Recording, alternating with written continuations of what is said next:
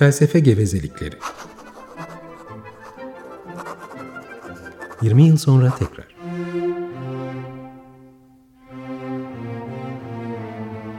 Hazırlayan ve sunanlar Oruç Araoba ve Ferhat Taylan.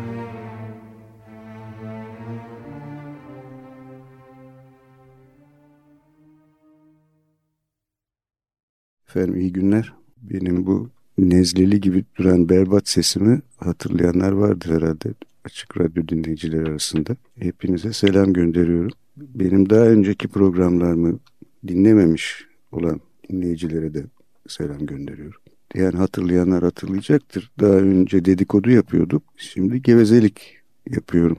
Niye acaba gevezelik oldu? Yani dedikoduyu hatırlıyorsunuz işte filozofların hayatlarından bir takım öyküler falan anlatıyordum. Yani bayağı dedikodu yapıyordum. Bu programda da gevezelik yapacağız. Ben yalnız olmayacağım. Umarım Ferhat biraz sonra yetişir. Şu anda yok kendisi. Şu anlamda gevezelik yapacağız. Bu programın herhangi bir böyle ön hazırlığı, işte şeyi, e, ne bileyim yazılmış bir metni falan yok. İşte ben 50 yaşını geçmiş birisiyim. E, Ferhat da 20'sinde. Böyle iki kuşak yani o yüzden usta ve çırak diye aslında benim öğrencim falan da değil Ferhat. Onu da daha yeni tanıdım. Bir iki kere konuştuk. Öyle bir gevezelik yapacağız. Belli bir konumuz olacak mı? Hem olacak hem olmayacak. Şu anlamda olacak. Şimdi işte biz batılı mıyız değil miyiz? Batılı mı oluyoruz ya? Vallahi billahi hay Allah galiba batılı oluyoruz falan gibi bir hani Demin içeride bir tane panoda gördüm. Uyuma süreci diye bir şey yazmışlar. Bir galiba İnsan Hakları Derneği falan gibi bir şey. Uyum süreci içindeyiz şu anda. Yani Avrupa Birliği bize dedi ki işte gel bakalım uslu çocuk olursan seni de aramıza alırız. Bunun üzerinde düşünürken e, şöyle bir şey geldi benim aklıma. Onu da Ömer Madra'ya önerdim. O da harika olur falan dedi. Aslında bu programı Ömer benden daha iyi yapar bence. Neyse. Şöyle bir şey düşündüm. Ee, şimdi isterseniz bir öykü anlatayım önce. 1950'lerde tam yılını hatırlamıyorum. Demokrat Parti kuruldu Türkiye'de biliyorsunuz.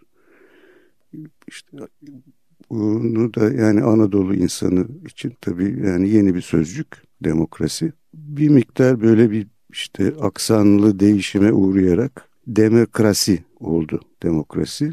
Giderek de demokrattı demirkırat oldu. Ee, Süleyman Demirel'in evinde kaç tane e, kırat e, var bilmiyorum ama işte o zaman ki yani şey kurulurken öteki partinin adı neydi unuttum şimdi Demokrat Parti kapatıldıktan sonra kurulan Adalet Partisi. Adalet Partisi de Demir Kırat'ı kendisine simge aldı. Ondan sonra da herhalde işte Süleyman Bey'e bol miktarda hediye ettiler onlardan. Evinde epi varmış bilmiyorum kaç tane var. Şimdi bu yani öykü şöyle bir şey gösteriyor bence. Biz işte ithal ediyoruz bazı düşünceleri. Ee, hukuk normlarını, e, yaşayış biçimlerini yani ne dersek diyelim ithal ederken de bunun e, bunların ne tür bir şey olduğunu tam olarak anlamadan ithal ediyoruz. Ve o zaman da bir onların asıl geliştiği yerlerdeki temelleri bilmediğimiz için onları başka yerlere koyuyoruz. Başka kendi bildiğimiz yerlere koyuyoruz ve onların asıl anlamını çok fazla yani çok iyi anlayamıyoruz. İsterseniz bir örnek daha vereyim. Bu e, Telli Baba vardır İstanbullular bilirler. E, evlenecek işte gelinler oraya giderler işte e, duvaklarındaki gelin telinden bir parça bağlarlar. Çünkü daha önce evlenmek istedikleri için oradan gidip bir tane almışlardır falan öyle bir, bir şey vardır. Tam olarak bilmiyorum nasıl işliyor ama. Neyse onun da e, ve oraya da bir gelin arabasıyla gidilir. İşte görmüşsünüzdür sokaklarda böyle üstüne takım fiyonklar yapıştırılmış işte şeyler, e, kalpler bilmem neler falan. Bir de evleniyoruz, mutluyuz falan yazar arkasında. Böyle bir de yani fiyakalı bir arabadır genellikle. Herhalde kiralarlar onu. Ona bakarak şey yani düşünmüştüm yani bir otomobile böyle bir şey nasıl yapılabilir yani üstüne böyle çiçekler çiçekler bilmem neler falan. Sonra anladım o aslında gelin atı. Anadolu'da biliyorsunuz gelin atı vardır. Yani gelin şeyin güveyin evine ya da birlikte olacakları eve babasının evinden gelin atıyla gö götürülür. Ve o gelin atı da çok güzel süslenir. İşte bizim insanımız da almış yani işte şimdi otomobil var ata binmek biraz zor İstanbul sokaklarında. Otomobili gelin atı yap ya da işte gelin atını gelin otomobil yapmış. Ee, bu da herhalde kaçınılmaz bir süreç. Ama bir şeyleri anlamak galiba yani yine de önemli. Yani biz işte yani madem batılı olmaya çalışıyoruz belki de oluruz belli olmaz. Batılı olmak ne demektir diye bir şey. Bu tabii çok büyük bir laf. Böyle bir radyo programında böyle bir şeyi yapmak pek olanaklı değil. O yüzden biz e, gevezeliğimizi biraz daha sınırlı bir alanda ama yani belki de bütün o batılı olmanın en temelinde yatan bir şeyler üzerinde yoğunlaştırmaya çalışacağız. Yani programda üzerine gevezelik edeceğimiz şey aslında en temelde iki tane kavram. Hak ve özgürlük. Çünkü önce Batı hukukunun ondan sonra da işte Batı uygarlığının, Batı kültürünün neyse o onun belki tarihi üzerinde de biraz dururuz. Bunun en temelinde yatan şeylerden birisi zaten işte 1789 ihtilalinden sonra, işte Fransız ihtilalinden sonra insan hakları bildirgesi ortaya çıkıyor. Bu işte 1777'de şey Amerika Birleşik Devletleri Anayasası'na da giriyor. Aslında tam da girmiyormuş. Onun, onun üzerinde de duracağız biraz ama. İşte ondan sonra çeşitli şeyler 1945'ten sonra da Birleşmiş Milletler'in kuruluşuyla evrensel insan hakları bildirgesi olarak yayınlanıyor.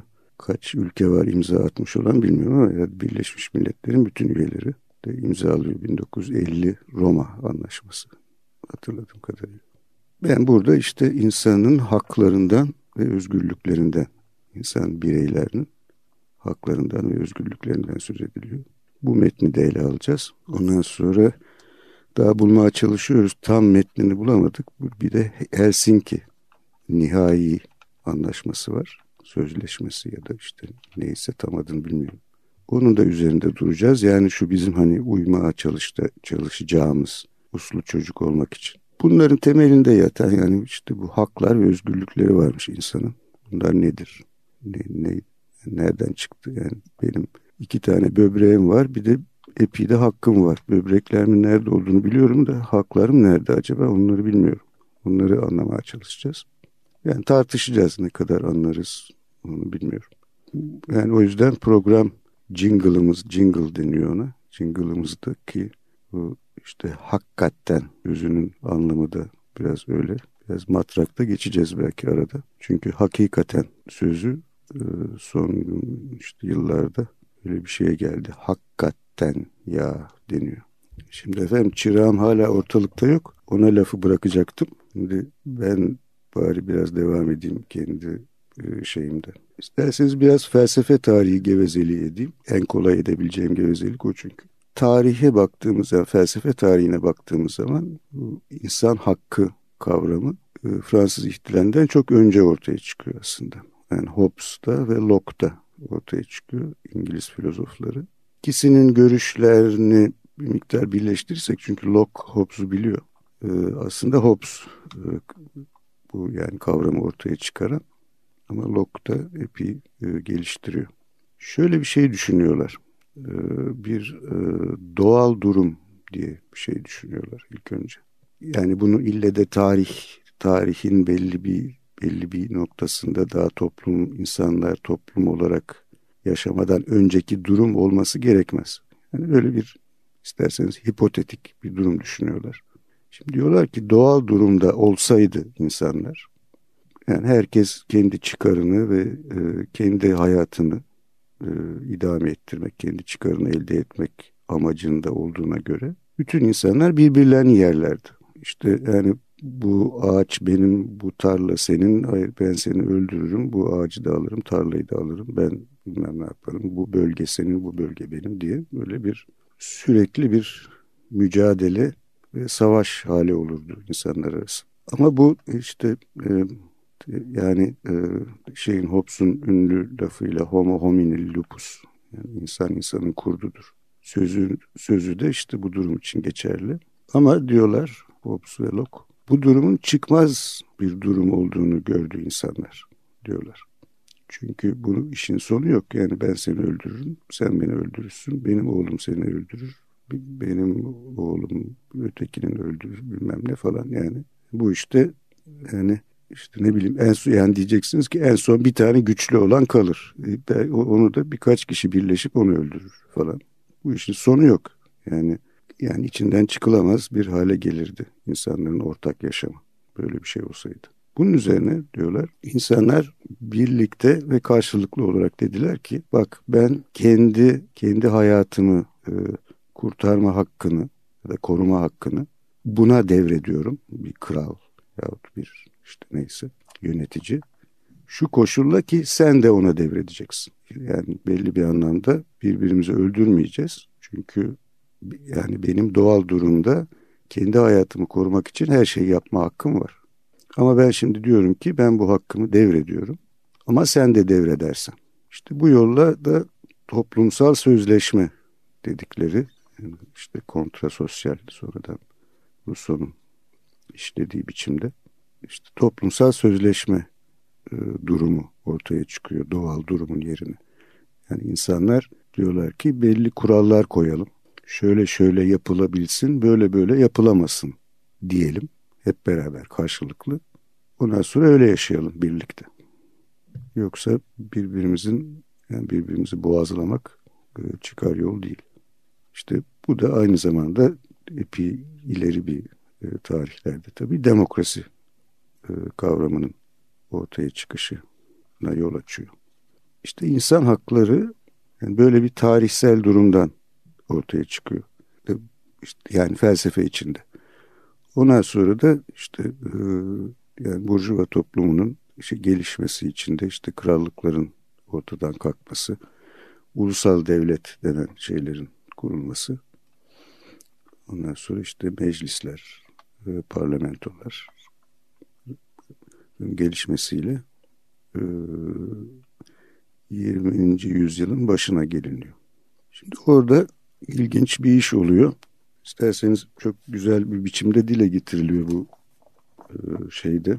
Evrensel İnsan Hakları Bildirgesi'nin ön sözünün ikinci paragrafında insan haklarını göz ardı etmek ve horlamak insanlığın vicdanını sarsan barbarca bir takım eylemlere yol açtığından dolayı bu yani bunu bu işte bildirgenin gerekçelerinden birisi. Bu barbarca idimlerin ne olduğunu biliyoruz.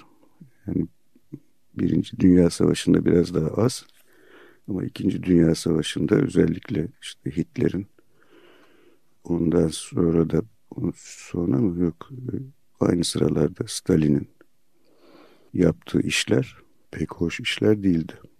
Sonradan anlaşıldı bu. İşte dediği gibi insanlığın vicdanını sarsması gereken şeyler.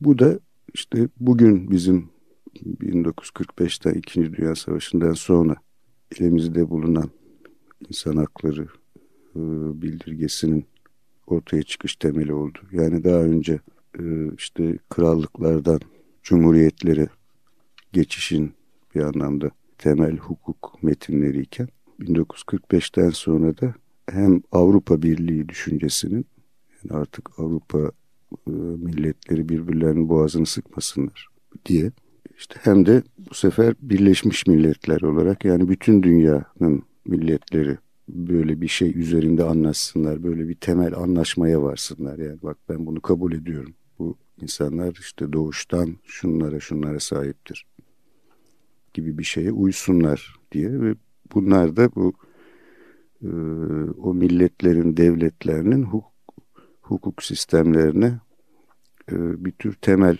oluştursun diye düşünülmüş. Yani yalnızca düşünülmemiş tabii. Üzerinde anlaşılmış bir takım düşünceler. Biz bu düşünceleri anlamaya çalışacağız bu programda. Şimdi efendim benim çırak hala ortada yok. O yüzden ben izninizle bir müzik arası vereyim. Şimdi bu program için aslında şey düşündüm ama da ona çok vaktim olmadı. Ee, e, lead e, çalmak, şarkılar çalmak. Ee, özellikle Schumann ve e, Schubert 19. yüzyılın sonu. Ee, onlardan bir şeyler bulmaya çalıştım ama daha tam şey yani lead bulamadım.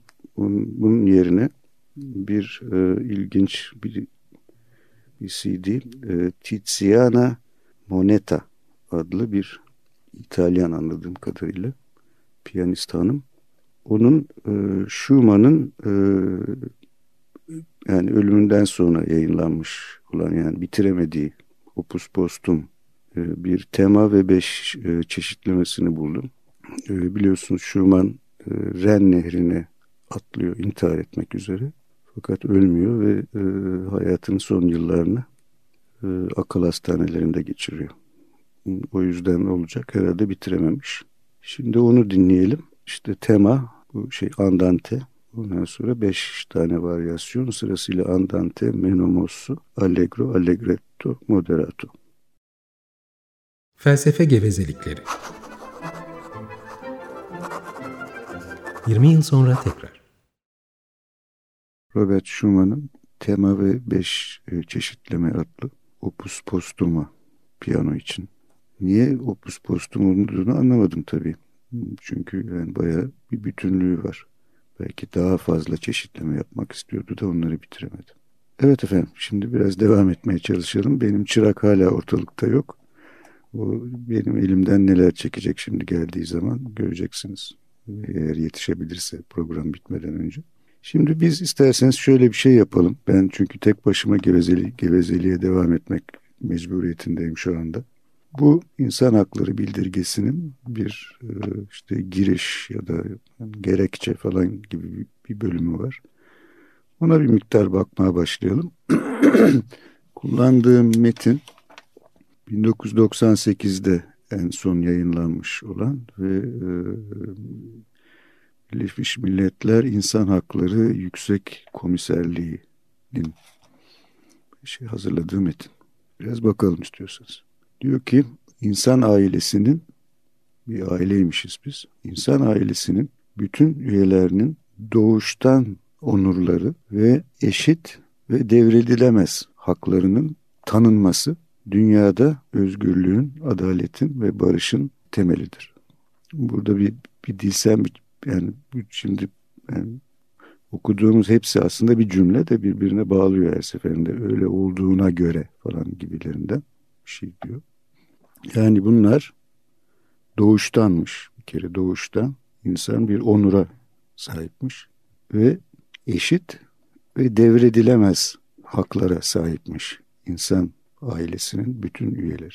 Bu devredilemez diye çevriliyor genellikle ama yani yabancı birisinin eline verilemeyecek gibi bir anlamı var asıl ifadenin. Ee, ikinci paragrafı işte demin biraz e, sözünü ettiğim yani o barbarca eylemlerin ortaya çıkmasına yol açması. Onlara da ne yol açıyor? Ee, insan haklarını göz ardı etmek ve onları hor görmek. Ee, insanlığın vicdanını ayağa kaldıran barbarca eylemlere yol açıyor. Ve diye devam ediyor aynı paragraf. İnsanların söz söyleme özgürlüğünü, söz söyleme ve inanma özgürlüğünü ve korkudan ve yoksulluktan özgür olmalarını mı sağlayacak bir dünyanın insanlığın en yüksek ortak aspirasyonu yani ulaşmak istediği yer olduğuna göre diyor yine. Şimdi burada ilginç bir durum var. Yani bir bir öz, bir yararlanılan özgürlük var. Yani enjoy diyor. Yani tadın tadını çıkarmak değil de ne denir ona işte ondan yani yararlanacağı bir özgürlük var. Bu e, söz söyleme ve inanma özgürlüğü. Söz ve inanç özgürlüğü diyelim isterseniz.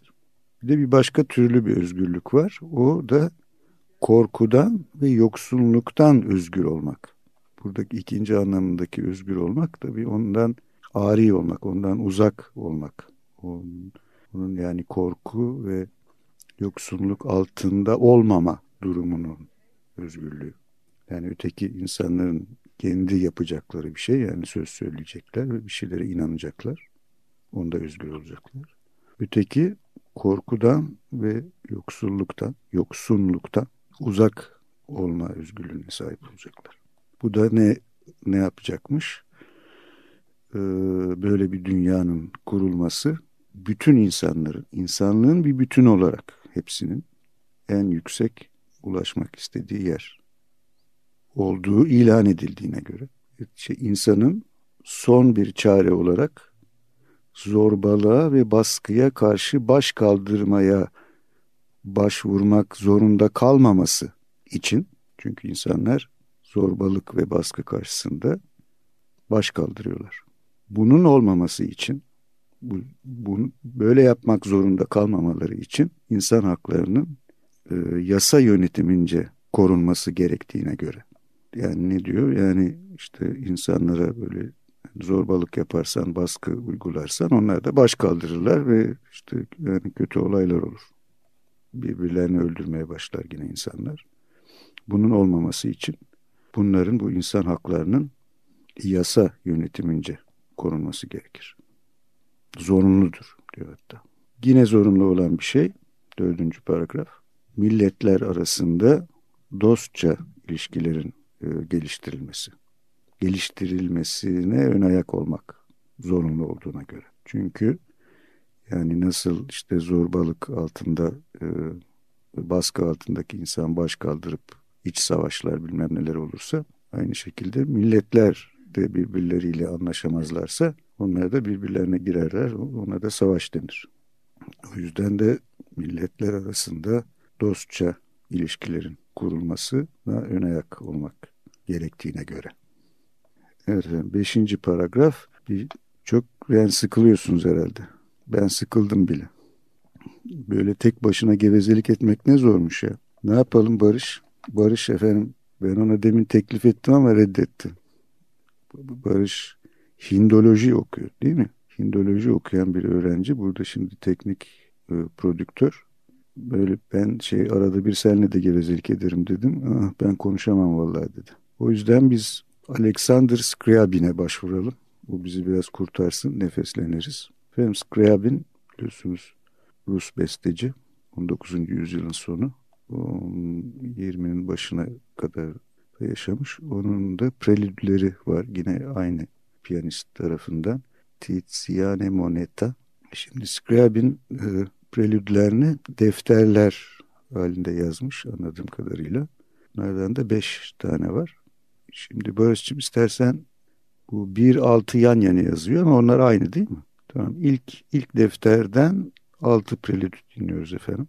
Alexander Scriabin Prelüdler. Felsefe gevezelikleri 20 yıl sonra tekrar. Evet efendim Alexander Scriabin'in 24 prelüdünden ilk 6 tanesini dinledik ancak o kadarını dinleyebiliyoruz. Ben çünkü gevezeliğimin ölçüsünü yine kaçırmışım. Zamanımız e, dolmuş. O yüzden daha insan haklarına giremeden girişinin yarısında bırakıyoruz. Benim çırak hala ortalıkta yok. Ben ona yapacağımı bilirim. Ayağımın altına alacağım gelince. E, hepinize iyi günler dilerim.